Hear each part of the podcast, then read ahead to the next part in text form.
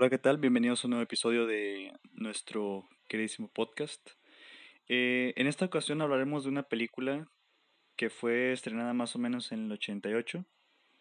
Sí, fue en el 88. En el 1988, un año lejano. 32 años. 32 años. Eh, bastante interesante. Eh, se llama Akira y procederemos a darles algunos datos acerca de esta cinta. Eh, no sé si quieras dar una breve introducción de lo que trata la película. Bueno, voy a leer la descripción de Wikipedia porque creo que en otras páginas pues está un poco más incompleta. Bueno, eh, es una película cyberpunk post-apocalíptica animada japonesa de 1988 dirigida por Katsushiro Otomo y cosas así.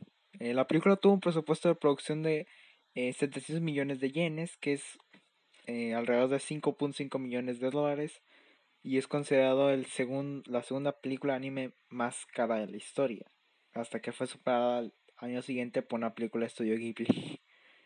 Eh, la verdad es que no sé muy bien qué datos dar de la película más que eh, que es rara, es muy rara. Es, yo la describiría como algo compleja de entender desde mi punto de vista. Eh, porque ah, yo la verdad es que sí, no hubo muchas cosas que no entendí. Creo que tal vez una segunda revisión no sería una mala idea, eh, desde mi punto de vista, porque sí hay, hay muchas cosas que no, al menos a mí no me quedaron claras al final. Me las explicaste tú, pero igual como que quedé ahí eh, medio... este, si quieres procedo a leer lo que sea la sinopsis. Okay. Bueno, ambientado en 2019 distópico, Akira cuenta la historia de Shotaro Kaneda, un líder de una pandilla de motociclistas cuyo amigo de infancia, Tetsuo Shima, adquiere increíbles habilidades telequinéticas después de un accidente de motocicleta, lo que eventualmente amenaza todo un complejo militar en medio del caos y la rebelión de la expansión futurista. Metrópolis de No Tokio. Si bien la mayoría de los... Eh, bueno, eso no es importante, disculpen, no leí bien. um, déjeme busco más la... ¿Dónde está la sinopsis? ¿Dónde está? Trama, acá está. Bueno, eso sería como una sinopsis, eh, sinopsis rápida, pero es que la sinopsis real está muy rara. Bueno, digamos que la primera parte ya la dije. Eh, Shikishima y su jefe de investigación, el doctor Onishi, descubren que Tetsuo posee poderosas habilidades psíquicas similares a Kira, el Esper responsable de la destrucción de Tokio. Con Esper se, eh, se, refiere a... es un término que se refiere a cuando un personaje tiene habilidades sobrehumanas. Eh, así se les conoce como personajes Esper, técnicamente. No me acuerdo bien de dónde viene el término, pero a eso es a lo que se refiere. dice, el compañero Esper de Takashi, Kiyoko, advierta Shiki, Shikishima de la inminente destrucción de Notokio. Sin embargo, el parlamento de Notokio destaca las preocupaciones de Shikishima. Mientras tanto, Tetsuo escapa al hospital, roba la motocicleta de Kaneda y después los golpean a él y a su novia. Bueno, algo que no es muy relevante porque luego de ahí se lo vuelven a llevar al hospital. Eh, en el hospital los espres se enfrentan a Tetsuo, quien se defiende agresivamente con sus poderes y no sé qué. Y después lo quieren convencer de que no desate su poder, que porque es muy malo y que puede destruir todo y que no sé qué. Kei y Kaneda escapan de la custodia militar debido a Kiyoko, quien espera evitar que Tetsuo use a Kei como medio. Kei es un personaje que fue rescatado, bueno, que se conocieron, conoció a Kaneda porque le dijo que era parte del mismo grupo de motociclistas que él, porque sí, porque estaban arrestados o algo así y ya se tenían que ir y le dijo, no, le dijo al oficial, no, es que ella viene con nosotros y, ok, váyanse, y ya, entonces, eh, dato, Kei también tiene principios de tener esos poderes, pero no sabe todavía. Um, déjeme ver, es que me perdí. Bueno, Shikishima y Kaori se acercan al estadio para encontrar a Tetsuo con un gran dolor. Shikishima se ofrece a volver a Tetsuo al hospital, curar sus heridas y ayudar a controlar sus habilidades, mientras Kaori intenta contener a Tetsuo. Sin embargo, Kaneda llega a volver a batirse en duelo con Tetsuo. Incapaz de controlar sus poderes, Tetsuo muta a una masa gigantesca, consumiendo toda la materia, envolviendo a Kaneda y matando a Kaori. A medida que la masa crece, los espers despiertan a Kira para detenerla. Después de, reunirse con sus amigos, Akira crea otra singularidad que trae Tetsuo y a Kaneda a otra dimensión. Los Espers se transportan a Shikishima, Shikishima a una distancia segura mientras la singularidad destruye a Tokio en un espejo de la destrucción anterior de Tokio. Y acuerdan rescatar a Kaneda, sabiendo que no puedan regresar a esta dimensión como resultado. En la singularidad, Kaneda experimenta la infancia de Tetsuo y los Espers, incluida la dependencia de Tetsuo de Kaneda durante su infancia, y cómo los niños fueron entrenados y alterados ante la destrucción de Tokio. Los Espers devuelven a Kaneda a su mundo, informándole que quiere llevar a Tetsuo a un lugar seguro y que Kei está desarrollando poderes psíquicos. La singularidad desaparece y el agua inunda la ciudad. Onishi muere aplastado cuando el laboratorio se derrumba sobre él. Onishi es el doctor que está experimentando con, con Tetsuo. Eh, Kaneda descubre que Kei y Kai, oh, ok, eso es confuso, han sobrevivido y se adentran en las ruinas mientras Shikishima observa el amanecer. Finalmente, Tetsuo se presenta a sí mismo en otro nivel de existencia no especificado. Ok, eso no lo había notado. Lo último. Creo que es cuando aparece la luz, ¿no? Supongo que sí. Bueno, esa sería la descripción de toda la película. Realmente me salta algunas partes que no considero demasiado importantes o que realmente no tienen como que un impacto tan fuerte y eso es lo que considero un punto malo de la película. La película no es mala en sí. Diría que solo es compleja, que es un poco difícil de entender, pero dentro que cabe es buena. Es buena película, tiene muy buenos, muy buenos puntos a favor. Pero uno que no me gustó fue la duración, porque dura dos horas. dura un poquito más de dos horas, dos horas, cuatro minutos. Pero es porque yo siento que la película va un poco lento. Siento que pueden introducir las cosas más rápido, pero no las introducen así. Siento que la película pudo haber recortado como 20 minutos, más o menos. O sea, si las cosas las hubieran explicado más rápido, creo que como 20 minutos menos pudieron haber se pudieran haber ahorrado. Yo también siento que la película es bastante extensa y siento que eso mismo, al menos a mí, me hizo que en ocasiones dejara de prestarle mucha atención a ciertos detalles porque se me hizo que fue necesario que fuese tan larga. Eh, no sé si esto influya, o sea, la duración en la complejidad porque te meten muchos datos. Eh, a lo mejor te rellenan de cosas que no son tan necesarias y al final terminas como que desorientándote y te, y te dicen algunas cosas y te dicen y te dicen y te dicen y no recibes explicación hasta el final, hasta el final como que ya te acumulan todo y te dicen, ahora sí te vas a explicar más las cosas. Porque incluso la explicación de qué es Akira es algo rara. O sea, incluso ni siquiera lo que era Akira era lo que realmente era Akira. No sé si me expliqué en ese aspecto. de hecho, eh, bueno, eh, no, te, no te entendí muy bien, pero no quiere decir que no te, no te hayas explicado bien. Eh, algo que a mí no me, no me, o sea, que me sacó de onda es que yo pensé que Akira era pues simplemente el nombre de la película, pero como me di cuenta de que era alguien nombrado, pensé que en un momento iba a salir, pero sale hasta el final. Entonces se me hizo raro, yo pensé que Akira iba a ser alguien que iba a estar presente en, como protagonista, como en las escenas de acción o la aventura o lo que fuera, pero no, realmente se nos muestra hasta el final y al menos yo no terminé de comprender muy bien qué era Akira al final. Yo sí, sí lo tuve un poco más claro. Es que Akira todo el tiempo lo manejan como un dios. O sea, lo manejan como, sí, como un dios. O sea, la ciudadanía lo ve como, como un todopoderoso. Y en realidad ahí es donde está un poco confuso. Porque primero nos lo presentan como un proyecto. Y después la gente lo ve como, como otra cosa. Porque no sabe totalmente que es un proyecto. Solamente sabe algunas cosas porque al inicio de la película vemos nada más una explosión. En el 88, creo, 86 o algo así. Y en esa explosión fue Akira justamente. Porque Akira era un niño con superpoderes. O sea, los mismos que tiene Tetsuo. Sí, técnicamente los mismos que tiene como campo de fuerza, puede volar y no sé qué, no sé cuánta cosa. Entonces, técnicamente el niño pues eh, adquiere demasiado poder y termina explotando y termina destruyendo la ciudad. Entonces, eh, supongo que quedaron como algunos restos y esos restos los criogenizaron para poder experimentar con ellos más tarde. Y luego, parte de esos son los niños, ¿no? Los que parecen viejitos. Ellos son otros niños Esper. Pero ellos, o sea, ¿son especiales o los hicieron especiales? Son especiales. O sea, yo pensé que eran niños con los que habían experimentado, o sea, literalmente les habían inducido los poderes, que eran como, como experimento de metahumanos. Pero no, esos niños nacieron con eso, al igual que Tetsuo. Solamente les estaban haciendo pruebas para ver qué pueden hacer con ellos. Pero lo que me acabas de leer dice que Tetsuo desarrolló sus poderes a base de un accidente. No. Fue, lo que leíste. ¿Fue lo que leí? ¿En serio? Sí. Déjame leerlo de nuevo. Bueno, yo te entendí que ahí decía que después de un accidente había desarrollado sus poderes. Mm, Pero no sé si a lo mejor te saltaste alguna parte o algo así. Porque a mí también, o sea, el origen de sus poderes es una incógnita que me dejó la película, porque no entendí muy bien, de repente choca y luego lo analizan y la madre y luego ya tiene poderes. Entonces como que mm, un poco extraño.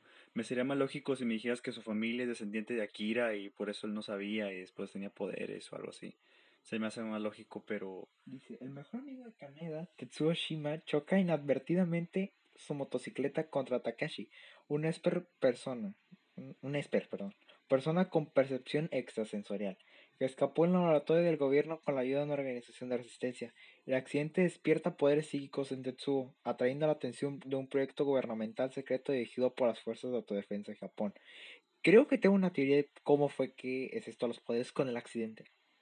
Es que, no sé si recuerdas la escena, pero explotó la moto. Pero él estaba bien, técnicamente. O sea, dentro de lo que cabe está bien. Entonces, lo que tengo la teoría es que él hizo como el campo de fuerza. Y ahí fue cuando los, las personas encargadas del proyecto vieron que él, o sea, sacaron de onda, porque lo más lógico es que si explotó la moto hubiera explotado él también. Sí, o sea, en realidad él también se hubiera accidentado. O sea, no es como lo demás que sucede con Caneda, que vemos que ese güey como que tiene. O sea, no es que tenga habilidades de esas, pero digamos que es ágil. Caneda es una reata. Sí, Caneda es, es, ágil, pero yo digo que es justamente eso, que... O quizás solamente el accidente... Bueno, no, tuvo que haber pasado algo así. O sea, lo que acabas de decir, que, que pudo hacer ciertos movimientos con su poder y él no se dio cuenta, porque incluso hay una escena que nos, nos, lo demuestra, que él no está consciente de sus poderes todavía. Porque hay una escena donde él, cuando él está en el hospital y está experimentando con él, cuando le están haciendo pruebas, él está en la camilla, él se levanta y le da la cabeza y después estira su brazo y dice quiero agua. Y cuando dice quiero agua, el vaso se mueve hacia su mano. Pero él no está consciente, él pensó o algo así que solamente había alcanzado el agua, porque si no creo que se hubiera dado cuenta, pero en ese momento no se dio cuenta él. Entonces supongo que fue algo similar.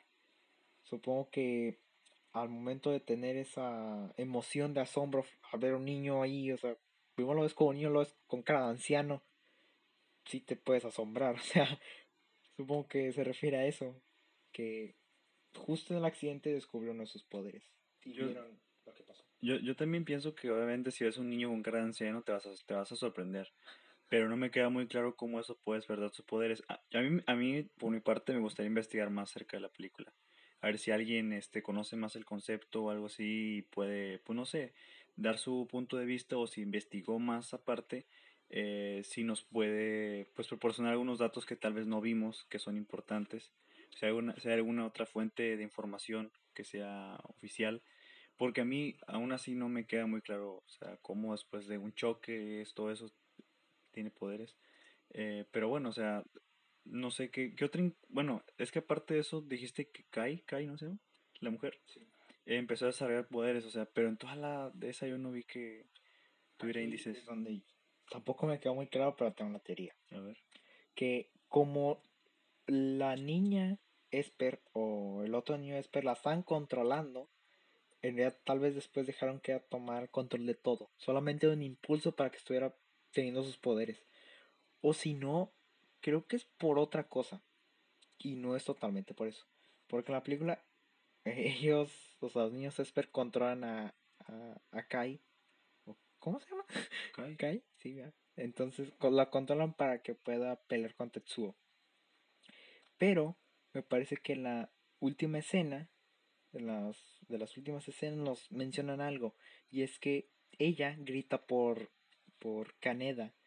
Y cuando grita por él, creo que sería como una especie de poder con los niños Esper. O sea, les da una señal a ellos para que lo traigan de vuelta o algo así. Porque Ah. algo así dio a entender, le dijo, tú llamaste por mí y aquí estoy. O algo así le dijo. No sé si recuerdas. Sí, sí me acuerdo.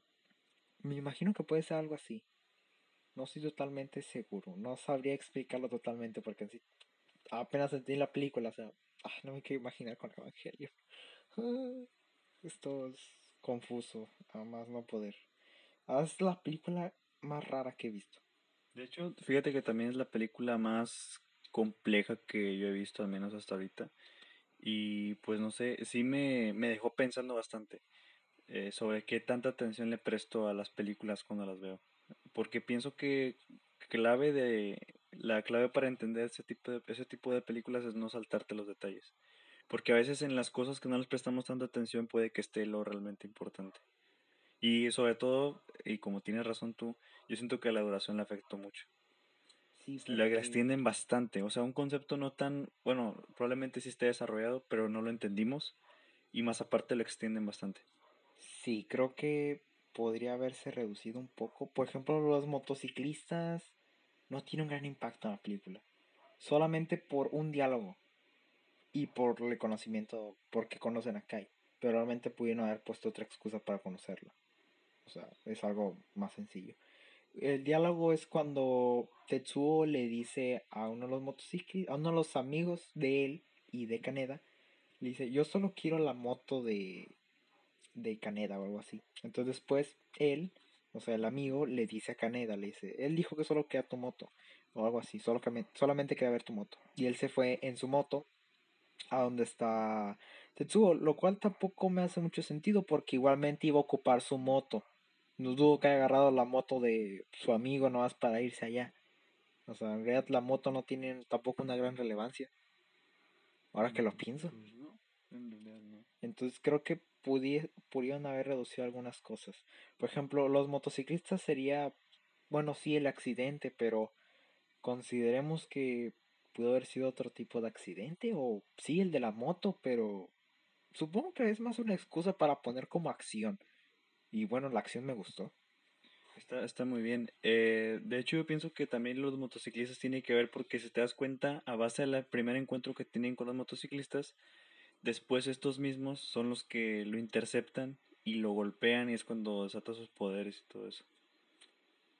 Sí, tiene sentido. Creo que es también con una excusa que es como más rápida. Antes que explicar que no, es que es un personaje muy boleado, que sufrió esto y tal cosa. Cuando en realidad no nos explican tampoco la gran profundidad del personaje. Más que siempre, siempre se siente inferior. Y ya. O sea, en cuanto a desarrollo de personajes, tampoco es la gran cosa porque no hay mucha motivación quizás sea uno de los que yo considero fallos de la película, que no es algo tan grave porque sí tienen como que su desarrollo, pero no lo tienen así tan no tan explicado, sino que un buen una buena base para que haga eso. O sea, Tetsuo dice, "No, es que yo me siento inferior y no sé qué, y ya por eso vas a hacer un desmadre." Sea, ya por eso quieres hacer un pinche desmadre teniendo poderes. No me parece muy lógico. Y luego es Kaneda siempre lo quería ayudar. Y bueno, sí, a lo mejor lo quería ayudar porque necesitaba la ayuda. Porque él solo no podía y recibir ayuda pues no está mal. ¿eh? Así que el motivo yo lo dejo a medias. No sé si sea más por la... como el tipo de rabia de que tenía dolores de cabeza y tal cosa y por eso empezó a ser más el desmadre, más que por la motivación de Caneda y sentirse opacado ante él. Pero bueno, no siento que tengan gran desarrollo en eso. Ya estamos hablando de dos horas de película. Y creo que se basan más en lo en la idea compleja de lo que es Akira y los poderes y eso que en los personajes. De hecho, no sé si tenga que ver, pero no sé si recuerdas que dijeron los, eh, bueno, el científico dijo que sus poderes iban creciendo muy rápido o algo así. Sí, dijo Tal vez eso también haya influido en que haya hecho el desmadre. A lo mejor no simplemente es porque se siente inferior. También a lo mejor tú no, Supongo que no no, tuvo un control de ándale, sí no tuvo un control del poder. O sea, se está, yo vi que se estaba poniendo frentón, no sé si sea. Desde el inicio estaba frentón, nada más acuérdate de la escena de cuando estaba viendo al niño al niño, este... Al viejo, ese niño viejo. Escucha raro, pero es que sí. Estaba así, se le veía la frente casi. Sí, pero yo vi como que ya con el poder, o sea, el pelo lo tenían como para bajito. Y luego se le hizo para arriba y para atrás. ¿Qué tiene que ver? Acuérdate que los niños son viejos. Entonces, como ella estaba frentón, se estaba poniendo más frentón porque estaba envejeciendo. Mm. Supongo, porque los niños, pues, son técnicamente de la misma edad de Akira. Y supone que Akira es del 86-88. Entonces, los niños. Akira no tiene una definida porque murió. Sí, por eso, pero me estoy refiriendo a los niños. O sea, los niños ponen que a lo mucho tenían 10 años. Con lo, y Akira tenía la misma edad. Entonces Akira murió. Ellos siguieron creciendo. Entre comillas. Entonces a lo mucho tendrían como que unos 50, 40 y tantos. Y ya se veían grises. Ya se veían muertos. o sea, un niño se veía gris, el otro verde y la niña azul. Sí, es una buena distinción. El niño Trump.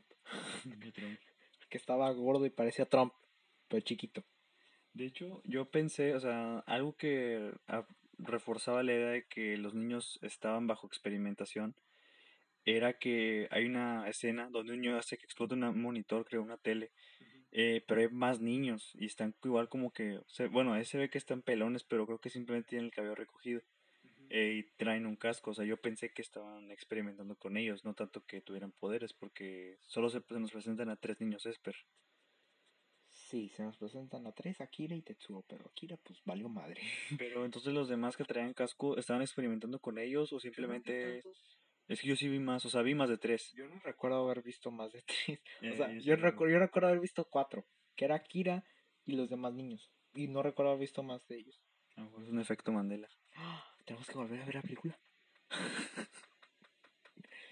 yo, no la, yo sí la volvería a ver, pero dos horas y luego, bueno, para comprenderla mejor, ¿no? Una vez al mes, no estaría mal, es mala idea. ¿Quieres seguir explica intentar explicar lo que es Akira? ¿O quieres pasarte a otro campo? Pues yo creo que igual pasemos a otro campo porque al menos yo considero, considero que eso es un poco complejo, o sea, apenas también eh, como no tenemos una base muy sólida de lo que es y de cómo va cada cosa, apenas verla varias veces o apenas que la gente también eh, que la que la vea para que pueda entender esto, porque no es como de otras cosas que hemos hablado, que se entiende más fácilmente. Eso sí es un concepto muy diferente y complejo. Es que esto no es una película, es un filme. Las películas de Marvel son películas, no, no llegan a filme. Son basura, son genéricas. En fin, pasemos a la animación. Eh, uf, hermosa. No hay otra manera de escribirlo. Es hermoso. Es fluido. Eh, es detallado. Sí. Es colorido. La paleta de colores. O sea, la paleta de colores. ¿no? Si voy a usar términos de cinéfilo mamador. ¿no? Por un momento. Es sublime. Es hermoso. O sea, la animación es hermosa. Se nota que el presupuesto está ahí. Y para hacer una película de dos horas está muy bien animada. En serio, o sea, está increíble. Y sí fue costosa. Sí fue costosa. Pero realmente, de hecho, también recaudó bastante. O sea, también recuperaron su inversión y qué bueno. Es un campo hermoso, en serio. Creo que es lo que más destaca de toda la película. O sea, no, no es que opaque la trama totalmente, pero es que la trama, digamos que como es un poco compleja, difícil de entender y, y es un poco lenta pues sí te a fijar un poco más en la animación, que es excelente, literalmente. Yo sabía que la película era de antes de los 2000, pero no sé si sea una especie de remasterización o algo así, porque se ve, se ve hermosa. O sea, sí, a las películas muy seguidas les hacen una remasterización a mayor calidad, pero si lo hicieron es que está muy bien hecho. Porque perfectamente lo, lo puedo confundir con la película de 2000, 2000 o 2002 se ve muy bien. Incluso se ve mejor que Dragon Ball. Dragon Ball y Dragon Ball Super. tal vez no en el como en los colores resaltados, pero es que la estética le queda muy bien y se ve precioso. No tengo nada más que decir. Bueno, yo la verdad es que no, conozco, no conozco mucho ese tipo de conceptos, pero sí puedo decir que eh, pues la animación se ve bastante bien. Sobre todo para la fecha en la que fue eh, pues lanzada. Y los colores también resaltan bastante y se ven bastante lindos a la vista. Eh, hay algunas escenas en las que se nos muestra la ciudad y en general, o sea, los vehículos, los personajes, la ciudad, los colores siento que se ven bastante, pues bastante, bastante bonitos. Algo que es destacar de la película es que fue hecha en el 88 y están hablando de 2019 y no se ve nada futurista. O sea, literalmente se ve como puede estar ahorita Tokio. casi, casi tal cual. Si acaso, bueno, sí, es una ciudad, eh, digamos que sí, Japón es muy avanzado en cuanto a tecnología, definitivamente no se ve como con carros voladores o, o patines voladoras o, o, no sé, robots por todos lados. Si acaso como, por ejemplo, Volver al Futuro lo hizo y en 2015, o sea, Volver al Futuro hizo eso en el 88, si mal no recuerdo. Y representaba 2015 como patines voladoras y muchas otras cosas. Y algunas sí las adivinó, pero otras no. Y honestamente se ve muy real. O sea, se ve mucho a como realmente se puede ver una ciudad hoy en día. Obviamente una ciudad en desarrollo desarrollada. No estamos hablando de, digamos que países que no tienen ni desarrollo en, total, en su totalidad. Sí se ve, se ve muy acertado. Eh, eh, me parece increíble cómo pudieron haberlo hecho. Sí, de hecho es algo bastante acertado porque no te muestran eh, cosas o no se manejan conceptos tan avanzados. Ajá, o sea, no te muestran ahí tecnología por todos lados, que robots, que tal cosa que hace esto por ti, que esta otra cosa. Se, ven carros con llantas. Si acaso, la, hasta esas las motos solo se ven más, un poco más futuristas, pero se ven muy bonitas y no se ve como algo que no pueden hacer. No, de hecho se ve, se ve que la carrocería es bastante normal. O sea, a la, a la fecha cualquier empresa podría empezar a diseñar eh, motocicletas de ese estilo. Eh, de hecho, igual, o sea, los análisis que le hacen a, a Tetsuo no se ven tampoco tan como con tanta tecnología de punta, o sea, se ve muy normal, de hecho lo meten con una cámara, ¿no? Y lo está dando vueltas. Sí, y son como unas, como unas, no sé, como unos aros o medios aros ahí, donde lo vueltas, así, y ya. Ahorita que recuerdo, Akira y Volver al Futuro 2 son del mismo año, están hablando de casi el mismo año, con cuatro años de diferencia, y Volver al Futuro se fue un poco más arriba. Y Akira no. qué, qué genial, ¿no? O sea, qué perspectiva tenían de ellos mismos, de la cultura en ese entonces. Quizá porque es Estados Unidos, ¿no? Y acá pues es Japón. Y tal vez Japón en ese entonces no era la gran cosa. Bueno, eh, pasando a otro, a otro tópico, hablemos de la actuación de voz. Muy buena. Diría que es muy buena. Me gustó bastante. No sé quiénes eran los actores de doblaje detrás de la película. No los busqué, la, verdad. Pero hicieron un gran trabajo. Me gustó mucho en una escena la risa de Tetsuo. Se escuchó de un psicópata, se escuchó de un loco. Se escuchó muy bien, honestamente. O sea, realmente es una muy buena actuación. Sí, de hecho es, de lo que más recuerdo con respecto a las voces. Justamente ahorita estaba pensando en qué era lo que más resaltaba desde mi punto de vista y creo que fue eso. Hicimos, hasta hicimos un comentario, ¿no? Cuando lo estábamos viendo. Sí, que la risa se escuchaba de un psicópata, o sea, ese tipo eh, el bromas, ¿no? Así, o sea, realmente escuchaba mucho ese nivel. Realmente, o sea, sé que escucha raro compararlo, pero sí, escuchaba como una risa de, de un psicópata, de alguien, de alguien así, no sé cómo explicarlo. Realmente escuchó increíble. Diría que es la escena más icónica. Al menos para mí. Me quedé mucho con la risa esa. Feita. Eh, y los demás actores, la verdad es que hacen un muy buen trabajo en general.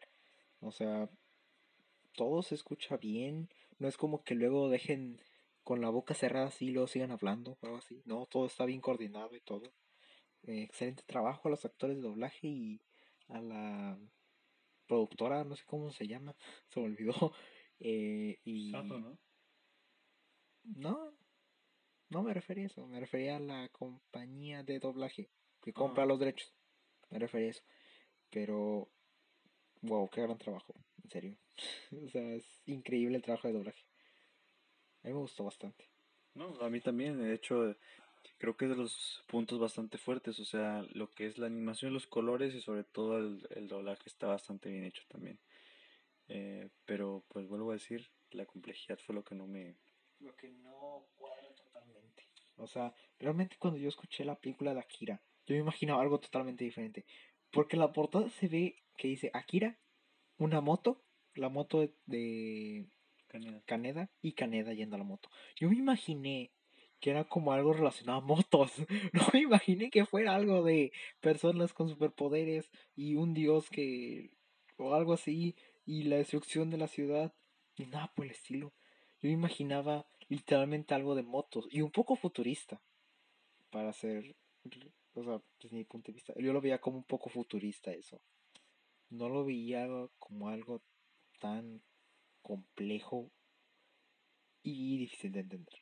Fíjate que yo no, nunca le presté atención a la portada o a la imagen que te aparece ahí en la película, pero cuando leí el título y no sé, más o menos me dio una idea de lo que puede hacer, yo imaginaba como robots, como coches y mucha acción, no un así como, un niño dios y luego hay otros niños ahí viejitos y todo eso. No, la es que jamás eh, pasó por mi cabeza esa, ese concepto o esa idea. No, la verdad es que yo me imaginaba algo como de... No algo así como que carreras de motos, así tipo rápidos y furiosos, pero sí imaginaba algo más, más futurista. Eh, y no sé, o sea, me, me saqué mucho de onda cuando empezaban a explicar todo eso. Y pensé, de hecho pensé que Akira era el protagonista. O sea, me refiero a que pensé que Kaneda era Akira. Qué equivocado estaba. Igualmente una película increíble. Recomendada. Más si quieres ponerte a pensar. Si es que. Pues nomás ponte a pensar por pensar en la película y ya. O sea. Sí, en este caso sí, busca un trasfondo. Sí, bastante. O sea, intenta entender todo, a ver si puedes, ¿no? Ojalá puedas. Ojalá pueda, no, no sé, o sea. Estaría, estaría padre, ¿no? Sí. Entender la primera. ¿Te imaginas? Alguien que te diga. Entendía que era la primera. Qué crack. Sí, la verdad yo pensé que iba a entender la película y en un, en un momento pensé que la iba a entender y luego me saltaron todo y dije, no, no entendí ni madres. En fin, yo ya no tengo nada más que agregar, creo.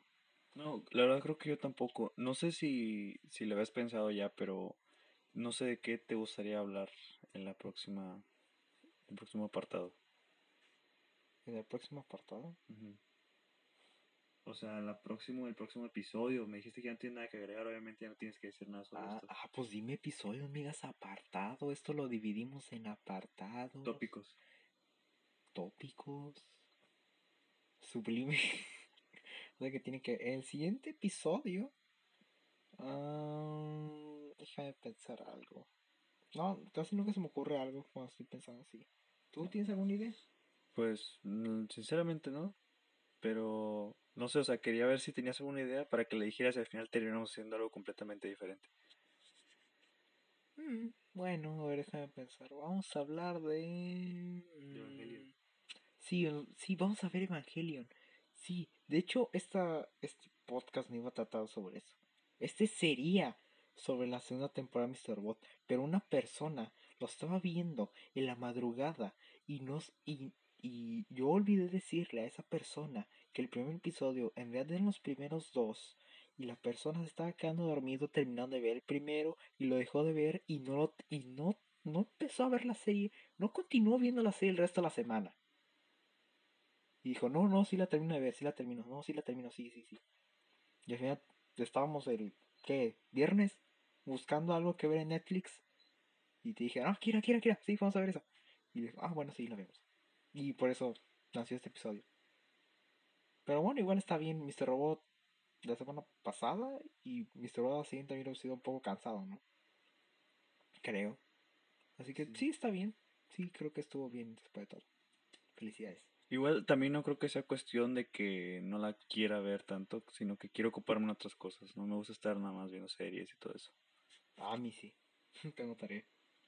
No he hecho nada. Bueno, en fin. pues no, no, no se me ocurre. Yo no tengo nada que agregar y no se me ocurre de cara en el siguiente.